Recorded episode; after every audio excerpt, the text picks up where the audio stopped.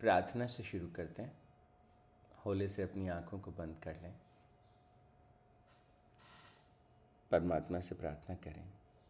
हे परमपिता परमात्मा, आपकी शक्ति से, आपके आशीर्वाद से, मेरे जीवन में जो हुआ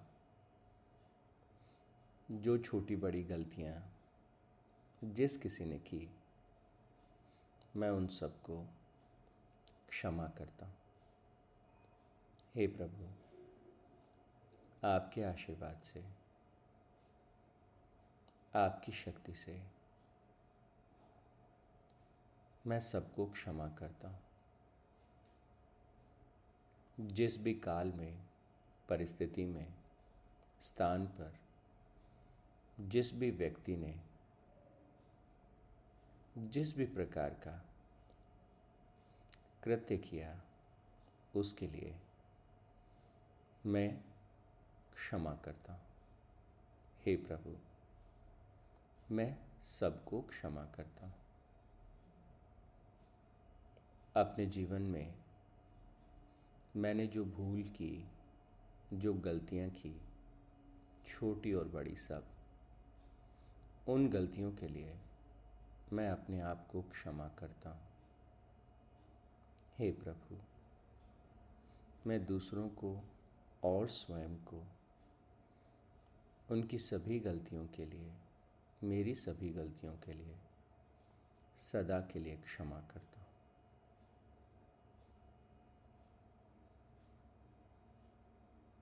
हे प्रभु, मैं सदा सबको क्षमा कर सकूँ।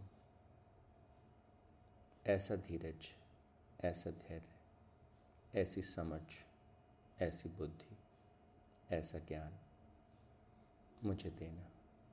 ओम तत्सत परमात्मा ने नमः।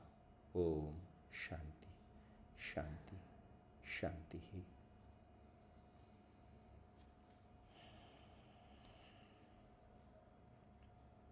परमपिता परमात्मा के श्री चरणों में ध्यान करने के बाद अब हम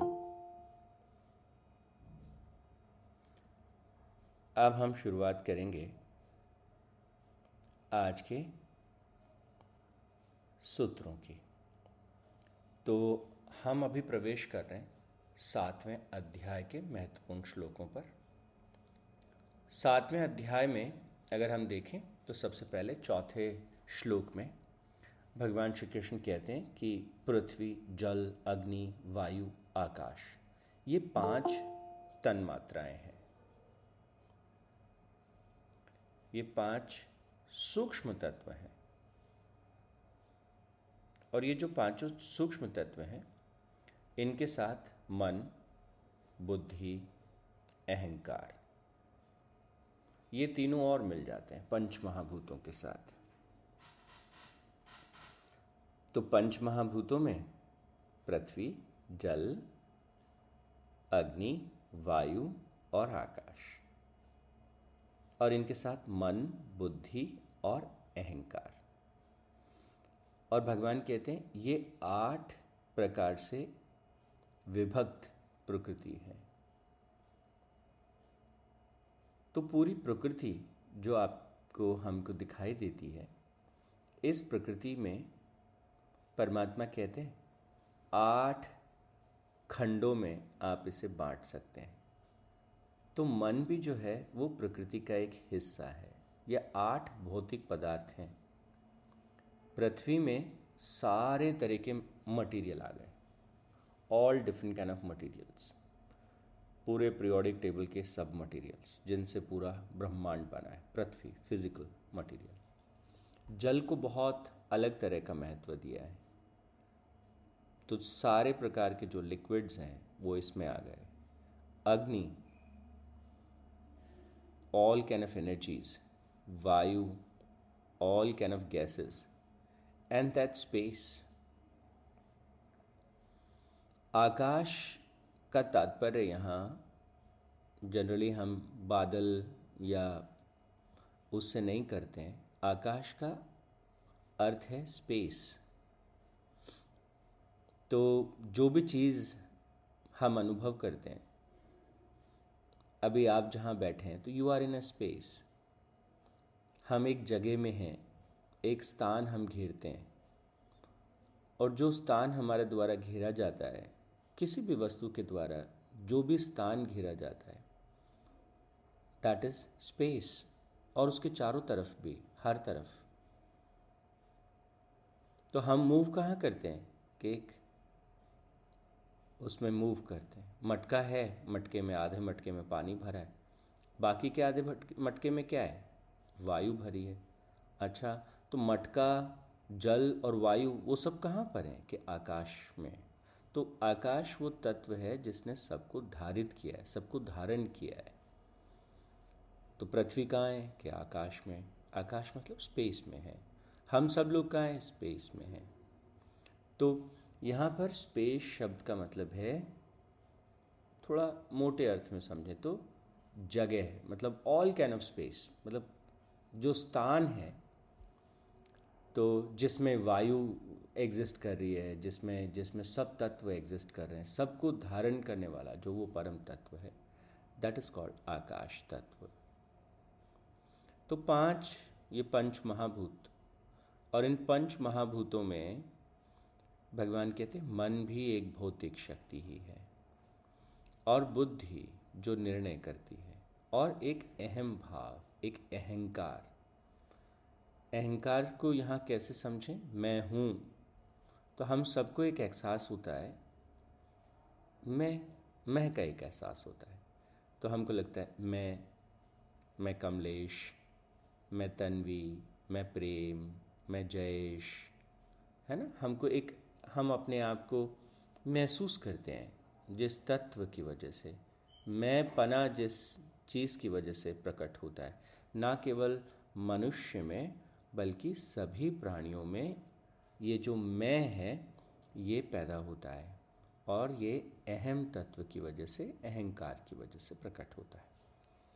तो भगवान कहते हैं, ये चार चीज़ें तीन ये और पाँच ये, आठ चीज़ें। इसलिए कहा, अष्टधा विभक्त प्रकृति।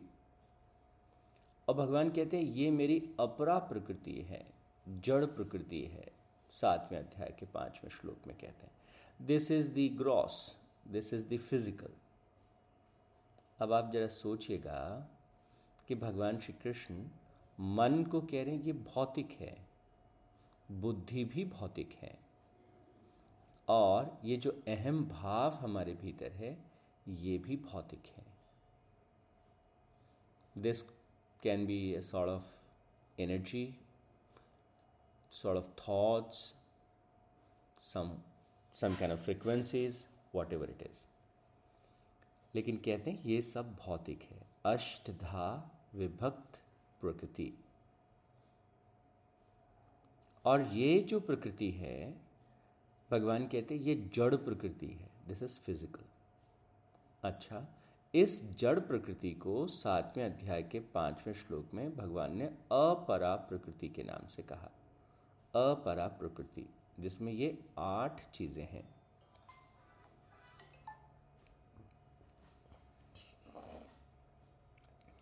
इसके बाद भगवान श्री कृष्ण कहते हैं कि इस अपरा प्रकृति के परे मेरी एक परा प्रकृति है।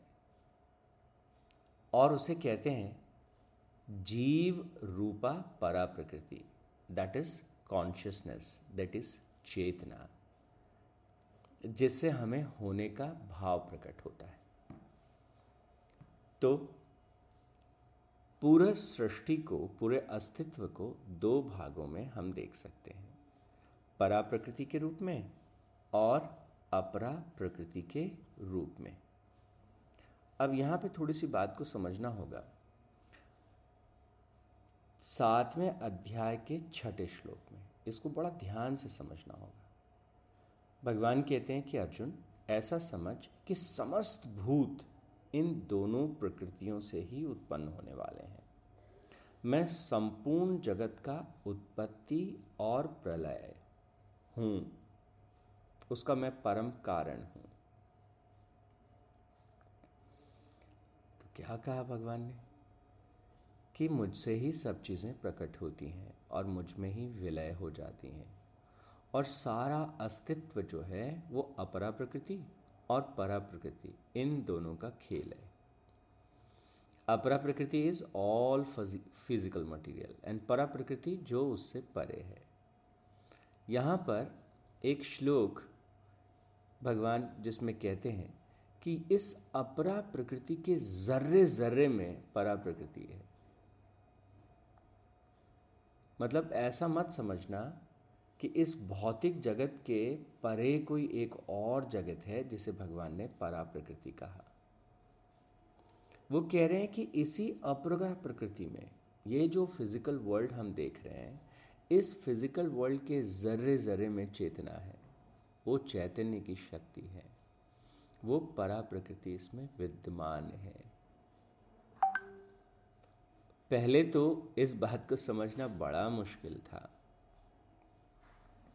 हम कैसे मान लें कि भौतिक पदार्थों में भी ये चेतना है परा प्रकृति के जर्रे जर्रे में हाँ ये ये परा प्रकृति अपरा के जर्रे जर्रे में है। ऐसा हम कैसे मान लें? लेकिन अभी थोड़ा दुनिया भर में एक अलग तरह की चीज़ जो है ना, वो बहस छिड़ी हुई है ख़ास तौर से वैज्ञानिक जगत में। अगर आप पढ़ेंगे तो कुछ क्वांटम फिज़िक्स के कुछ एक्सपेरिमेंट्स हुए हैं रिसेंटली तो इलेक्ट्रॉन डबल स्प्लिट एक्सपेरिमेंट। तो अगर आप इस एक्सपेरिमेंट को यूट्यूब पे थोड़ा समझेंगे और देखने की कोशिश करेंगे तो एक अलग तरह की चीज़, एक अलग तरह की दुनिया का आपको एहसास होता है। एक ऑब्जर्वेशन इफ़ेक्ट ऑब्जर्वर और ऑब्जर्वेशन इफ़ेक्ट अगर आप इसके बारे में थोड़ा जानने की कोशिश करेंगे तो सच में आपको लगेगा, अरे बाबा रे, ये क्या हो रहा है? तो मैं दोनों के बारे में विस्तार से नहीं, पर थोड़ा सा आपको इशारा करता हूँ। जिसको ऑब्जर्वर इफ़ेक्ट कहते हैं, ये ऑब्जर्वर इफ़ेक्ट मतलब ख़ास तौर से क्वांटम फिज़िक्स में, जब जो क्वांटम पार्टिकल्स हैं, बहुत छोटे छोटे पार्टिकल्स उन पार्टिकल्स को अगर आप ऑब्ज़र्व करते हैं, उनको अगर आप देखते हैं तो उनका प्रभाव अलग होता है। और जब आप उनको नहीं देखते तो उनका प्रभाव अलग होता है। सुनने में आपको अजीब लगेगा कि एक इलेक्ट्रॉन जो है वो या तो कण के रूप में हो सकता है, पार्टिकल के रूप में हो सकता है, या एक इलेक्ट्रॉन वेव के रूप में भी हो सकता है। तरंग के रूप में भी हो सकता है। दोनों रूपों में वो एग्जिस्ट करता है। लेकिन बड़ी मज़ेदार बात है कि जब आप उसे देखते नहीं हैं तो वो अलग तरीके की वो वेव रूप में होता है, ऐसा समझिए। और जैसे ही आप इलेक्ट्रॉन को देखने लगते हैं, वैसे ही वो पार्टिकल के रूप में आ जाता है। इवन एक्सपेरिमेंट के दरमियान ऐसा देखा गया कि कोई कोई साइंटिस्ट वहाँ है नहीं। सारे इक्विपमेंट्स लगा दिए, सब लगा दिए, अब कोई देख नहीं रहा। और जिस तरह से इलेक्ट्रॉन ने प्लेट्स को जो फ़ोटो सेंसिटिव प्लेट्स होती हैं, उनको जिस तरह से एक्सपोज किया, वो बिल्कुल अलग था।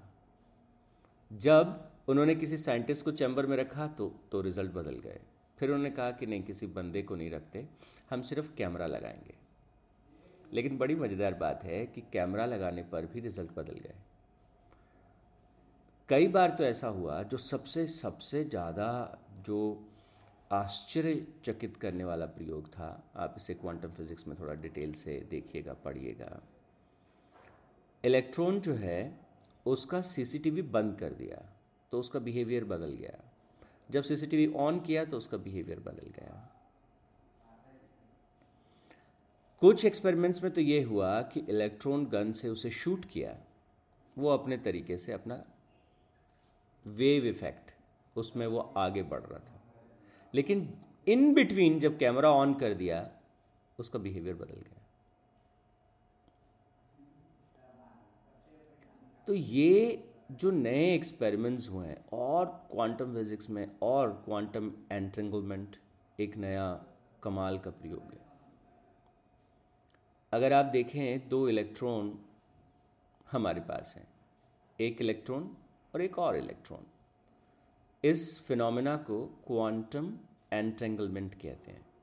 तो मान लीजिए कि दोनों इलेक्ट्रॉन आपस में एंटेंगल्ड हैं मतलब वो दोनों एक दूसरे के साथ जुड़ गए हैं किसी विशेष तरीके say that is called entanglement और अब आपने क्या किया कि एक इलेक्ट्रॉन वो बिलियंस ऑफ़ किलोमीटर दूर है और एक यहाँ आपकी प्रयोगशाला में दोनों एंटेंगल्ड हैं। जैसे ही आप एक इलेक्ट्रॉन पे कोई प्रभाव डालेंगे, उसकी गति में परिवर्तन होगा या किसी भी प्रकार का परिवर्तन इस इलेक्ट्रॉन में होगा देन एंड देयर वही प्रभाव दूसरे इलेक्ट्रॉन पर तुरंत आ जाएगा। अगर इस इलेक्ट्रॉन ने अपने घूमना मतलब लेट्स से ये स्पिन कर रहा है, और इसकी स्पिन की जो है डायरेक्शन क्लॉकवाइज है, आपने किसी चीज़ से इसकी स्पिन एंटी क्लॉकवाइज कर दी तो वो जो दूसरा इलेक्ट्रॉन है उसकी भी स्पिन अपने आप एंटी क्लॉकवाइज हो जाएगी। They are sync and this happens simultaneously ऐसे बहुत से प्रयोग हैं, जिनके बारे में जब आप सुनते हैं, पढ़ते हैं तो आपको लगता है ओ माय गॉड चेतना, जिसे भगवान कह रहे हैं, चैतन्य की शक्ति जिसे भगवान कह रहे हैं, वो इस अपरा प्रकृति के इस भौतिक प्रकृति के जर्रे जर्रे में है। तो इसलिए जब भी हम इवन आप अनुभव करिएगा, कोई भी हमारे प्राचीन समय में जो उपकरणों का उपयोग होता था, हम अपने, उनका भी पूजन करते थे ताकि वो समय पर अभी भी करते हैं। आप नई गाड़ी लेते हैं, गाड़ी की पूजा करते हैं। अरे, गाड़ी की पूजा क्यों कर रहे हैं? आज भी विश्वकर्मा के दिन हमारे देश में जो है, वो जो इतने भी उपकरण हैं, टूल्स हैं, उनकी पूजा होती है। कि एक कारीगर जो अपने औजारों के साथ एक अलग तरह का व्यवहार रखता है, एक प्रेमपूर्ण व्यवहार रखता है, उनके साथ एक खास तरह का अटैचमेंट रखता है, उसके उपकरण के काम करने के ढंग में और एक व्यक्ति जिसका अपने अपने हथौड़े और छेनी के साथ एक अलग तरह का रिश्ता है, एक नफ़रत का रिश्ता है, एक तकलीफ़ का रिश्ता है उन दोनों के काम की सुंदरता में और उपकरण की लाइफ में एक अलग तरह का डिफरेंस आ जाता है। तो आप चाहें तो हम इसको बहुत डिटेल में इन एक्सपेरिमेंट्स को समझते हुए और आगे करते हुए इसमें जा सकते हैं। लेकिन सार रूप में अगर हमें देखना हो तो भगवान कहते हैं कि ज़र्रे ज़र्रे में जो है, वो परम तत्व, वो परा प्रकृति जो है, वो बसी है। हम भगवान को ढूंढते हैं। तो ज़रा अपने शरीर को देखिए। आपके शरीर में 37.5 ट्रिलियन सेल्स हैं। और ये जो सेल्स हैं, इस सेल्स में छोटे छोटे पार्टिकल्स और वो छोटे छोटे एटम्स और मॉलिक्यूल्स जो हैं, वो सब एटमिक पार्टिकल्स से बने। और वो सब एटमिक पार्टिकल्स जो हैं, उनको भी अगर और ध्यान से देखें तो उनके पीछे वो चैतन्य भरा है। तो एक अद्भुत शक्ति हमारे कण कण में भरी है। जिस कमरे में अभी आप बैठे हैं, वैज्ञानिक कहते हैं कि उस कमरे में अगर आप एक घन मीटर की जगह ले लो, one metre by one metre by one metre, इतनी सी जगह खाली रिक्त स्थान में, कमरे में जो आपका खाली स्पेस है, उस खाली स्पेस का अगर इतना सा वन क्यूबिक मीटर स्पेस ले लें तो उस वन क्यूबिक मीटर जो स्पेस है, उसमें इतनी एनर्जी है, इतनी ऊर्जा है कि हम पृथ्वी के सारे महासागरों को सुखा सकते हैं, भाप बना के उड़ा सकते हैं। वन क्यूबिक मीटर स्पेस में, एक मीटर बाय एक मीटर बाय एक मीटर तो जिस जगत में हम रह रहे हैं अगर उसको दिव्य दृष्टि से, उसको ज्ञान की दृष्टि से देखें तो परमात्मा सर्वत्र, उनका प्रभाव, उनका नियम तंत्र, उनका जीवन, सब हमें कण कण में दिखता है। आज के लिए इतना ही। ओम तत्सत परमात्मा ने नमा। ओम शांति शांति शांति।